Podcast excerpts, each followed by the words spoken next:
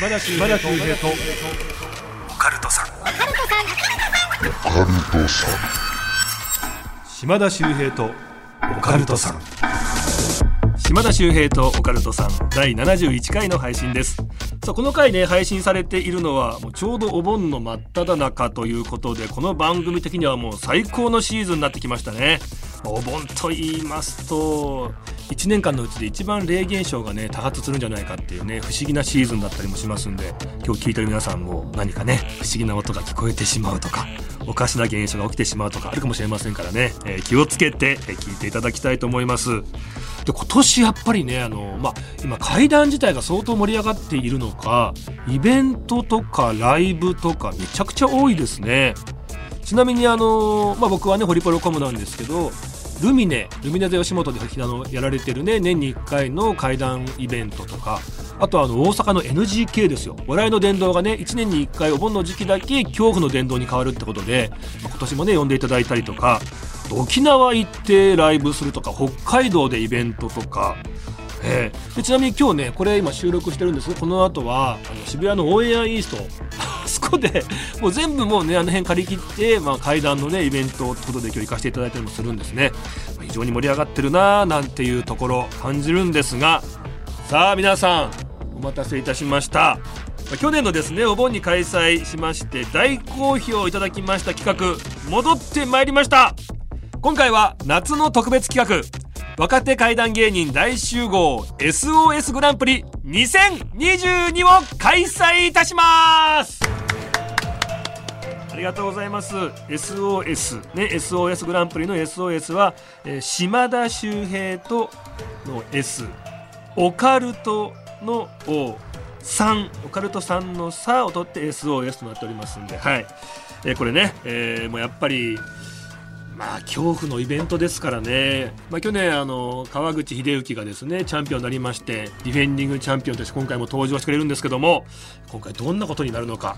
一応ねこの大会は、まあね、4死という数字にこだわっておりますんで今回ディフェンディングチャンピオン川口秀幸の他にですね新進気鋭の怪談芸人さん3名を加えて合計4名氏名で怪談を披露していただきます。そしてですね一応私の方からも、まあ、優勝賞金ということで4万4444円。ね。はいもうね4にこだわってやっております。さあこれねあの、まあ、ルールの方説明していきますと4人の芸人さん2組ずつのトーナメント、まあ、形式予選を開催していきます、まあ、それぞれですね5分ほどの会談を披露していただきます。これ4分でいいんじゃないの？なんでここ5分にしてんの？はい、まあまあ45分の会談を披露していただきましてそれぞれですね会談終わった段階でどちらが勝ったか。はい。もうねもう怖いものにはもう耳が肥えてる、まあ、島田秀平とオカルトさんのスタッフ陣が3名が判定をしていきます、えーディレクターのえー砂尾くん。そして日本放送の高田ちゃん。そして AD の福永ちゃんという、え3名がですね。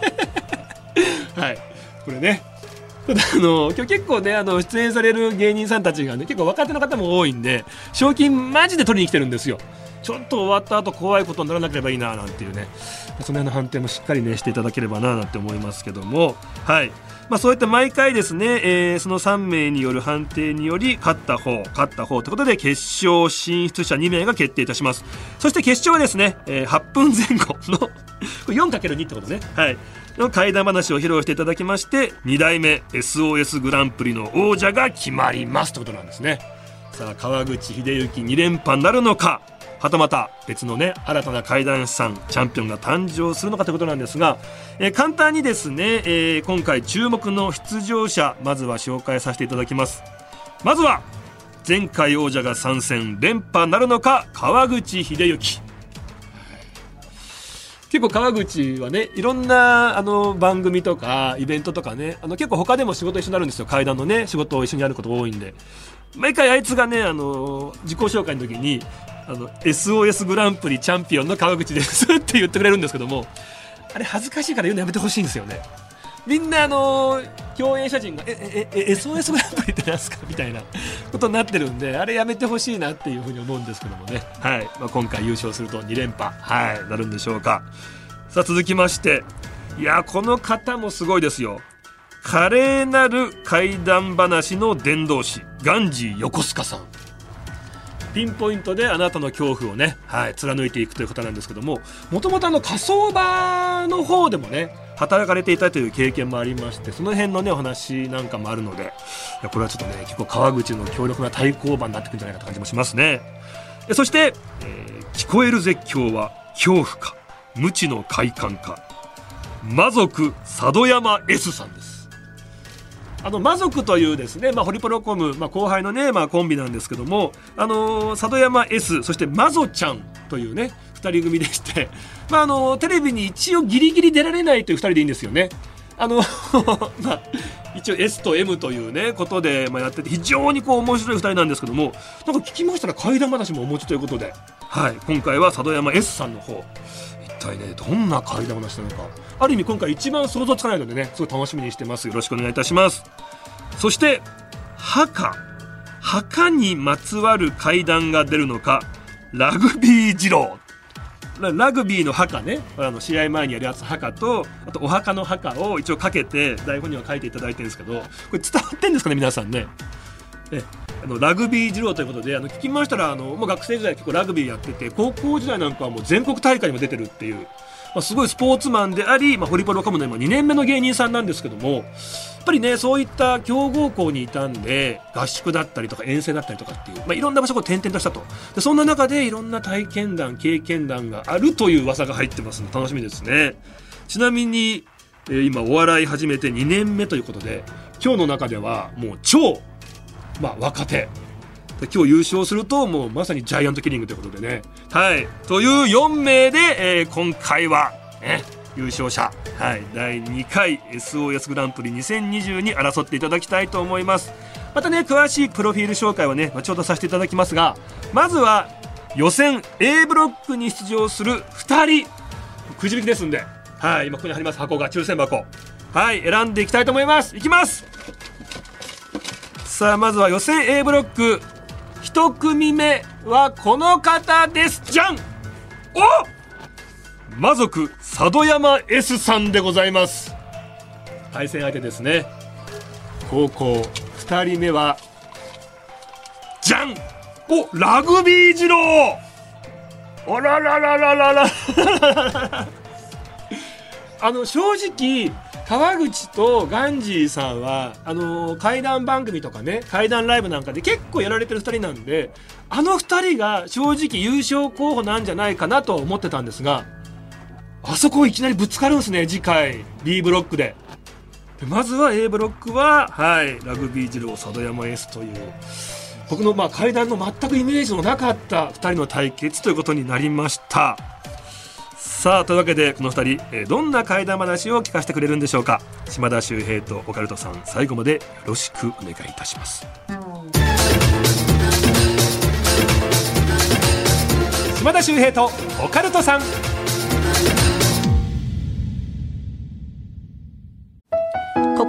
日本放送生活の窓口からお知らせです相続、土地問題、資産、住まい、税金、お墓のことなど、生活にまつわる様々な疑問、悩みって多いですよね。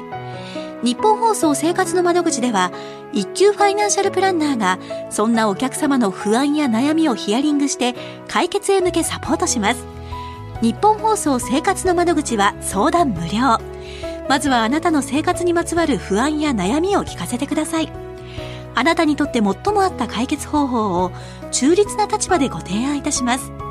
面談申し込みなど詳細は、日本放送生活の窓口で検索、もしくはフリーダイヤル0120-734-899 0120-734-899お電話は平日の朝10時から夕方5時まで受け付けています。相談無料です。まずはご相談ください。さあ、先ほどの抽選で選ばれました二人、スタジオの方に来てくださいました。えまずは先行、魔族、佐渡山 S さんお願いいたします。どうもよろしくお願いします。そして高校、ラグビー二郎さんです。お願いします。ラグビー二郎です。お願いします。あ。のお二人すごいのがね、はいもうラジオなのにバッチシ衣装もね着てくださってまして、セットしてきました。やっぱり魔族佐渡山さんですからちょっともう手に何持ってんですかそれ？こちらはあの、自前の無知でございまして。ちはい。相方さんがねマトちゃんなんで、はいやっぱりこう S と M とでやってるんですもんね、はいこれでも一応突っ込むっていう感じなんですよね。無知で、マゾちゃんに対して、おいみたいな感じで。結構本格的な無知ですよねそうですね。まあ一応ちょっと音鳴らしてみてもいいですか、ね、いいですか？はいこんな感じで。こういう、まあ、こんな感じの。もだいぶ抑えてますけどね。マジですか、はい僕ド M なんでもう続々が止まらないんですよ 続々するのはもう階段終わってからにしてもらいたい。うまいさすがさすが14年目腕ありますよいねやいやいやいや、ないです。いや。対してね、はいあのラグビー二郎さんがあの芸歴2年目で、はいなんと今日ラジオとか日本放送が初めてってことで今ガチガチに緊張してるっていうガチガチっすもん。いやでもまあ全然、はい。トライしてきます。もう、目が座っちゃってもう、ラジオでは伝わらない。そうなんですよね。で、今日もね、あの、ララグビーのユニフォーム着てて、で、手元には何持ってるんですか？は、このラグビーボールが、で一式なんで、これでラグビー二郎っていう、あれなんでね。はい。ちょっとトライしちゃっていいですか？あいいですよ。はい。お、いきます、はいトライおおトライさせていただきました。思ってたのとは違ったんですけど、そうです。違いましたね。これ意識でね、あの、あれなんでねっていうね、誰のとか言わないっていうね、あの辺もあったんですけどもね。緊張してるみたいなんで、やっぱ。でもね、やっぱりまあ階段はね、関係なく、もうしっかりこういう話させていただければ、もう芸歴も関係ないですから。確かに。す。ねえ。いやー、だからすごいっすね。これから階段話す二人が、片や手に鞭持って、片や手にラグビーボール持ってっていう。あのー、魔族佐渡山さんが、はい一応佐渡というね、芸名なのに、はい全然 S じゃないっていうね。いや、もうあのーやっぱ横にマゾがいないとですね。はいまあ、それこそもう島田さんはもう大先輩でございますし、他スタッフさんがいらっしゃるのに、まあ、このブースの中でね、ムチ持って暴れてもね、ちょっとあのー後で怒られても困るんで、あ本当に。なるほど。今その S エネルギーは階段まで取ってあるっていう、階段が始まったらみんなを震え上がらせるぞっていう、そういうことなわけですもんね。まあ、ハードルを上げてしまうことにはなっちゃいますが、まあ、結果そういうことですね。ちなみにその階段始めたきっかけですよ。僕全くイメージなかったんですけど。ゴールデン街劇場っていう、はい新宿にまあ、以前あった劇場なんですけど、そこで、まあ芸人仲間で、あのみんなでそのネタ終わった後に怖い話をしようみたいな企画があったんですよお。客さんもいる中で。あもうもちろんです。はいははいで、それきっかけで、なんか階段を、まあ、まあ、みんな大体その、誰か友達から聞いたとか、そういう話されてると思うんですけど、自分の場合はまあ、実体験の話をメインでさせてもらってて、で、その流れで、えー以前いた事務所の先輩の、えー七不思議さんという、はいはいはいはい。あの、吉田さんと大若めノブさんの、えーこの番組が来てくれましたもんね。はい。あ、本当ですか？の、お二人の、えー YouTube に出させていただいてから結構その、話す機会が増えたかなと。えいわゆるじゃあ霊感とか終わりなんですか？自分はそ、なんかちっちゃい時は、あったみたいなことは、親には言われたんですけど、まあ今はま、またないと思うんですけどね。じゃあいわゆるこう怪談話、まあ自分のこう手持ちの札っていうのは、はいまあ聞いた話よりもまあ体験談が多いって感じなんですね。今日一応、えー話す予定のものは体験談ですね。えちなみに全部でいくつぐらいお持ちなんですか？パッと思いついたのこう、5、6本ぐらいですかね。あ全然知らなかったですよ。あ本当ですか？またぜひあの YouTube の方でもお願いいたします。あぜひとも、はい、お願いいたします。そうなんだんですね、はいえちなみにラグビー二郎さん、はい。ちょっとごめんなさい。え、あの、だいぶもう落ち着かれましたよね。落ち、落ち着きました、落ち着きました。大丈夫です？はい大丈夫です。え、あのーラグビー二郎ってことなんで、やっぱりずっとこうラグビーやられてい。て、え結構やっぱ、あの、成績も良かったんですか？そうですね、結構その、高校の時は全国大会2年連続出させてもらったりとか、そうです。ね、だからもう、今、日本代表で戦ってるキャプテンと試合して、もうボコボコにされたりとか、えーえ、ちなみに高校どちら？高校、青森北高校っていう、東北は2位まで行って、とか全国でもそういう優勝高校とギリギリ戦って、みたいな。え、あのレギュラーだったんですか？そうです。一応2年生からレギュラー取らせすてもらって。ごいじゃないですか。はポジションは？ポジションはプロップっていう背番号1番で、もうスクラムバーって組む、一番前で組むところですね。え、それで今お笑い始めて2年目？そうですね。なんで笑いの世界にまず行ったわけですか？いや、もう、なんていうんですかね、もう、後悔をしたくないというか、なんかで爪痕残すのはラグビーで残せなかったんで、つったらもう、ラグ、お笑いで残すしかないなっていう。はいいやいや、もっと、にその二択なわけないし、その一番大事なお笑いのところを一回ラグって言っちゃった。バレた、バレましたバレますよ、はっきり。ラグお笑いって言っちゃってたんで。そうそうです。あ、そうなんですね。もうお笑いか、ラグビーかしか俺の人生にはないんだっていう。まさに前へ前へ進むしかないんだっていうことだあっ、たんですうまい。ね。明治大学のスローガンと一緒ですね。さすがっす。それは狙ってないと思う。さすがです。でもまあね、そういうまあ中で今ね、これからもうね、活躍期待される芸人さんってわかるんですけど、はい。今日階段ですよ。大丈夫ですか？意外になんか自分を振り返ったら、あれこれ階段なんじゃないかっていうのが意外に何個かあってみたいな。え、二郎さんじゃあ霊感とか終わりってこと？霊感は僕ないんですけど、それでなんか周りがそういうことになってたりとか。はい。なんかいろいろ後々聞いたら、あれこれお化けなんじゃないかとか、そういうのが遭遇しててみたいな。え、そういう話をじゃあ周りにしたことなんかもあるわけですか？そうっす。何人かとか、そのディフェンディングチャンピオンの川口さんに話したりとか。もう、ちょっとこれ期待できそうですね。はい。さあ、ではじゃあ早速、もう階段の方に行ってみてもいいでしょうか？はい。はい、えー前半が魔族佐渡山 S さんで、後半がラグビー二郎さんってことで、ちょっとじゃあ雰囲気もね、はいちょっとね、スタジオの方、それっぽい雰囲気にしてもらえたらと思います。あ、暗くなりましたね。なりましたね。外も暗くなっちゃいましたね。あ、もうすごいですね。もう中も外も全部。真っ暗になりましたね。それでは SOS グランプリ予選 A ブロック始めていきたいと思います先行魔族佐渡山 S さんですお願いしますどうぞ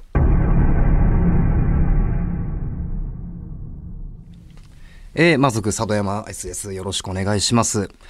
えーこれはですね、私が小学校3年生ぐらいの時の話なんですけども、3年生の時に自分の母方のおじいちゃんが、えー亡くなりまして、えーまあ、それで普通にお葬式をやって次の日になる時の話なんですけれども、えーうちの母方のその親族っていうのがすごい、まあ、兄弟が多くて親族もめちゃくちゃ多いんですね、全部合わせると本当30人ぐらいの大所帯になるんですけれども、えーお葬式はそのまあおじいちゃんとおばあちゃんが住んでたお家でやって、まあ、それこそ大正時代ぐらいからある結構大きなお屋敷みたいなとこだったんですね。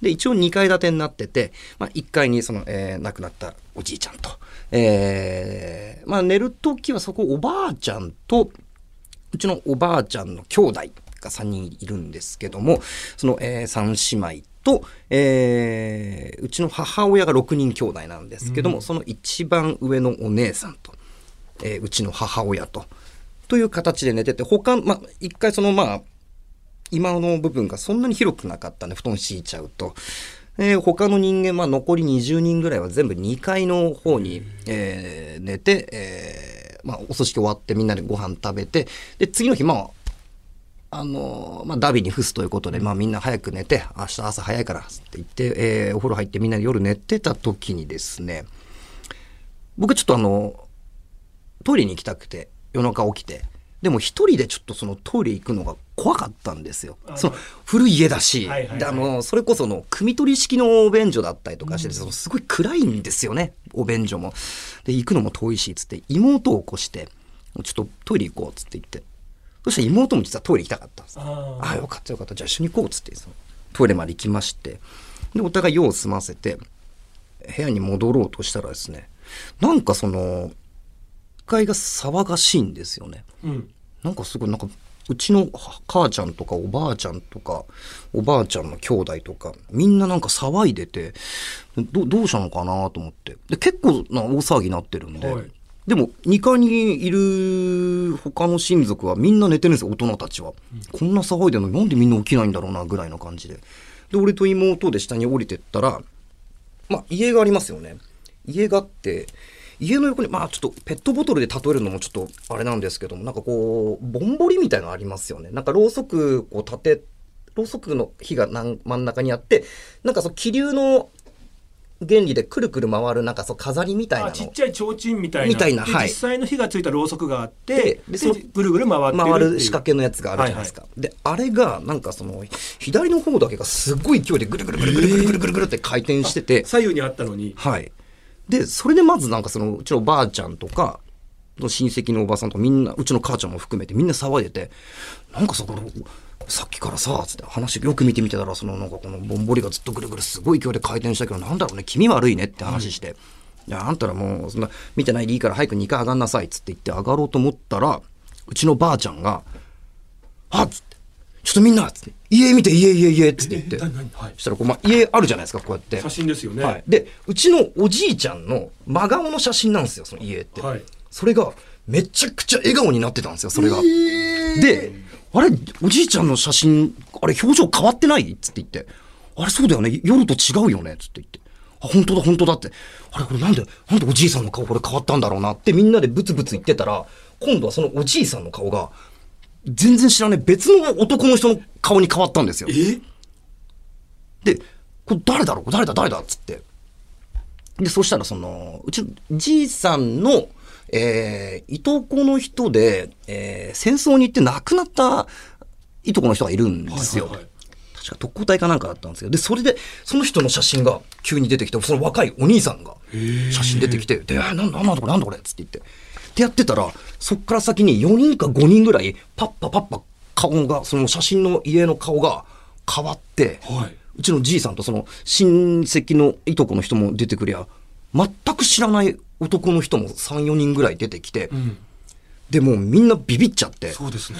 で、うちのばあちゃんなんかもう、もう本当気が動転しちゃって、どうしよう、なんか、たたりなんか、なんなんだこれ、つって言って、もう、なんだでもずーっとジャズ持ってずっと拝んでて、で、そしたら気づいたらもうそのなんか、またおじいさんの写真に戻ってたんで、はい。あ、もうとりあえずもう今日はこれで寝ようということで、あのーまあ、我々は2階に行って、で、で、2階に行って、で、その母ちゃんとかばあちゃんみんな下に寝て、で、朝起きるじゃないですか。はいで、起きて、俺がその、2階に一緒に寝てた他の親戚とかに、ね、みんなさ、さっき、いや、昨日あんなに1階で騒いでたのになんでみんな下に降りてこなかったのって聞いたら、金縛りにあってて、下のお騒ぎ声は聞こえてんだけど、体が動かなかったって人がほとんどだったんですよ。だって何十人もいたわけですよね。そうです20人ぐらいって言ってましたよね。みんなと川の字でバーって寝てんのに、俺と妹以外みんな動けなかったらしくて。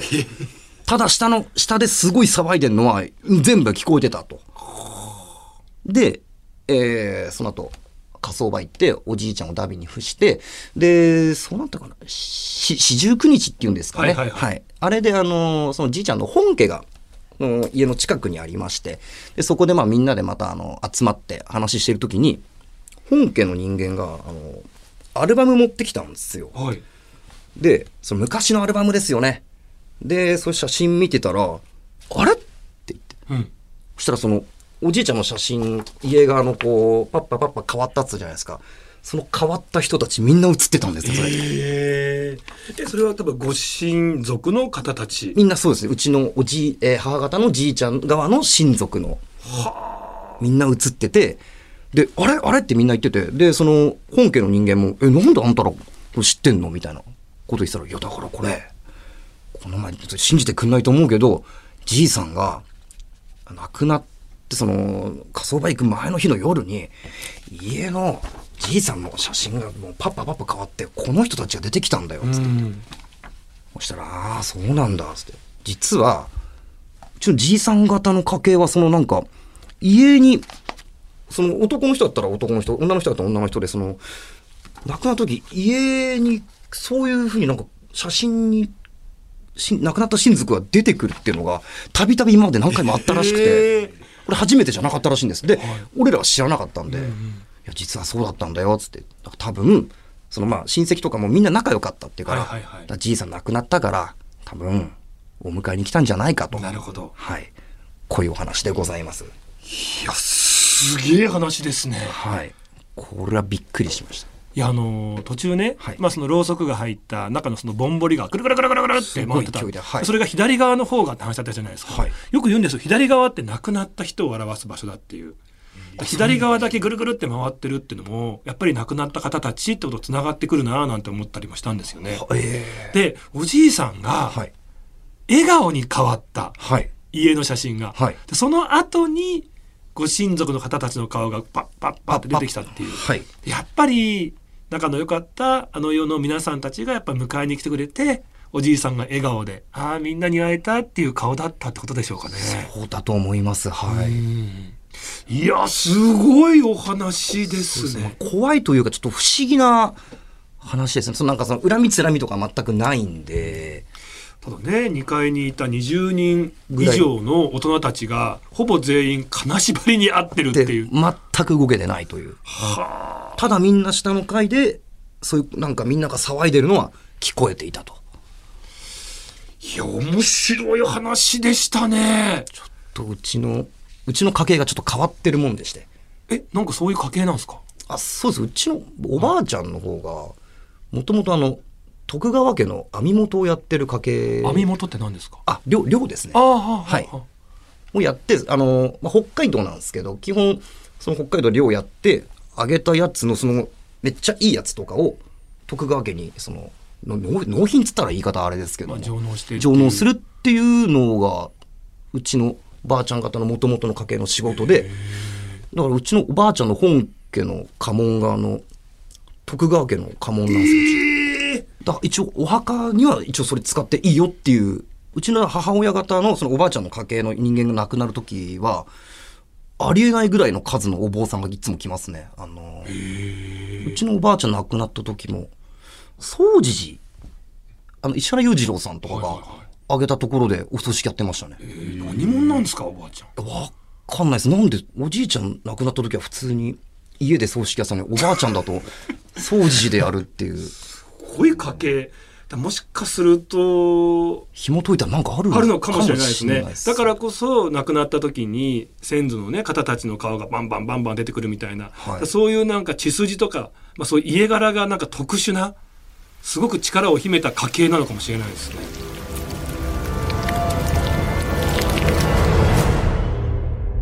島田秀平とオカルトさん。さあ準備よければお願いします。いいですか、はい。では行きましょう SOS グランプリ予選 A ブロック高校のラグビー二郎さんですお願いしますともラグビー二郎です。えーっと、僕が、えーっと、中学生の時の冬の話なんですけど、えーっと、中学の時に当時付き合ってた彼女を毎日下校を家まで送るっていうのが僕の日課だったんですよね。で、その間に公園があるんですよ。で、その公園でちょっと時間潰すみたいな、がルーティンみたいな感じで、毎日やってたんですよね。で、雪の日だったんで、まあ彼女と鎌倉作ったりとか、雪だるま作ったりとか、そういうのずっとやってて、で、なんかもう雪玉作って僕壁に当てて遊んでたんですよ。はいで、僕が前にいて後ろに彼女いるみたいな。で、バー当ててたら、後ろから雪玉飛んできたんですよね。あ、彼女投げたんかなと思ったら、彼女がキャーっつって急に走り出したんですよ。はいええ何何みたいな追っかけてって、どうしたのって言ったら、おじさんが雪玉投げたみたいな。急に言い出して。はいえ、おじさんいなかったでしょみたいな。いや、ずっといたみたいな。え、何がみたいな。いや、幽霊のおじさんがずっといてみたいな。え、わかんなかった。そんで、み見えてたの？みたいな言ったら、えずっと見えてたみたいな。えーみたいな、やばいね、みたいな話して、はいその次の日、調べたんですよ。そしたらその公園の横の民家が、実は少し前に、おじさんが自ら命を絶ってた家だったんですよね。で、その、僕が投げてた壁が公園じゃなくて、その民家を、の家の壁みたいな感じで、はいはいはいで、僕がその壁に投げてて、おじさんが僕に雪玉投げてたんじゃないかみたいな。って言って、その当たってたら、僕どうなってたんだろうみたいな。っていう話なんですよね。へえすごいお話ですねそう、本当にえ。で彼女さんは霊感があるってことあなんですか？ったらしいんですよ。でもうああの人は幽霊だっていうふうにもう彼女はすぐ認識してたってことなんですね認識しても本当に何もなかったよ、いないっていう体で僕とずっと話してて。怖い怖い怖い怖いと思ってたんですよねらしいそしたらそのおじさんが急にラグビー場さんに向けてそうです。雪玉投げ始めたからはい。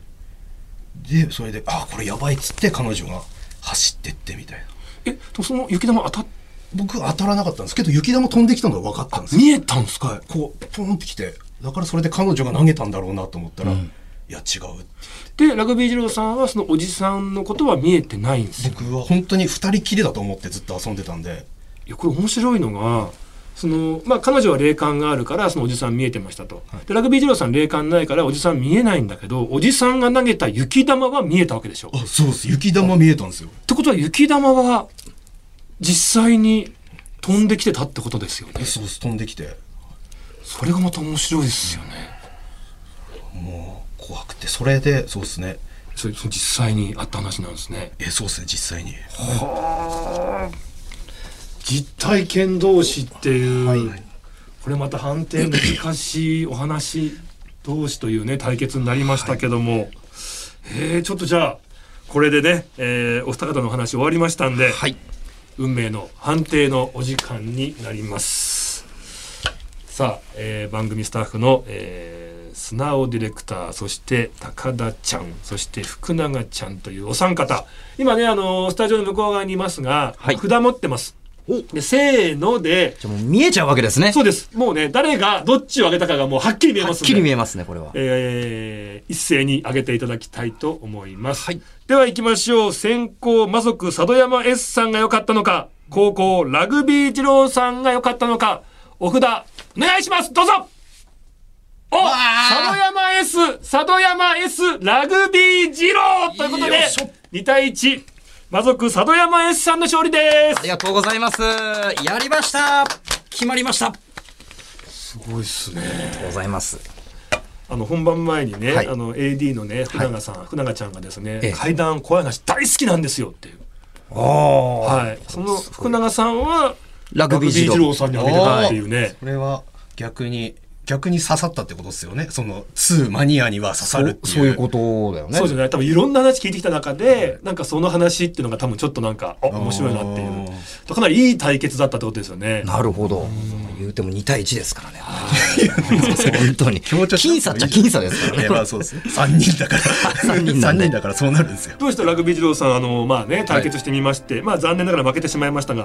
いやけど結構自分の階段は伝えられたんで今後とも怖いことがあったらタックルしていきたいと思います 一番お前が怖いわ いいですね。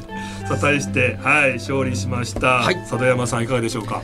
いやーちょっとあのー体験談対決だったんでどうなるかなと思って俺も横で聞いててラグビー二郎の話結構怖いなと思ってたんで。そうですね。やっぱりこうギャップもありましたよね、はい。このほほんわかしたね優しそうな顔から急に。はい。でまあその僕とその体験談同士っつってもちょっとジャンルの違うものなんでどっちにこれ転ぶんだろうってちょっと、えードキドキはしてたものの、まあ、一応勝ててよかったかなと、はい。思っております。というわけで決勝進出いたしましたので、はい。これね、えー川口秀幸さんガジ横須賀さんどちらかと戦うと。勝ち上がってきますんで猛者ですから。はい、優勝を目指して頑張っていただきたいと思います。頑張ります。というわけで、えー今回ですね戦っていただきました、えー予選 A ブロック、えー魔族佐渡山 S さんが決勝進出でございます。おめでとうございます。ありがとうございます。次回は予選 B ブロックをお届けいたします、えー A ブロック勝ち抜きました。里山 S さんと戦うのは川口秀幸さんなのかガンジー横須賀さんなのか。皆さんぜひね、えー次回も楽しみに聞いてください。というわけで島田秀平と岡田さん次回もよろしくお願いいたします。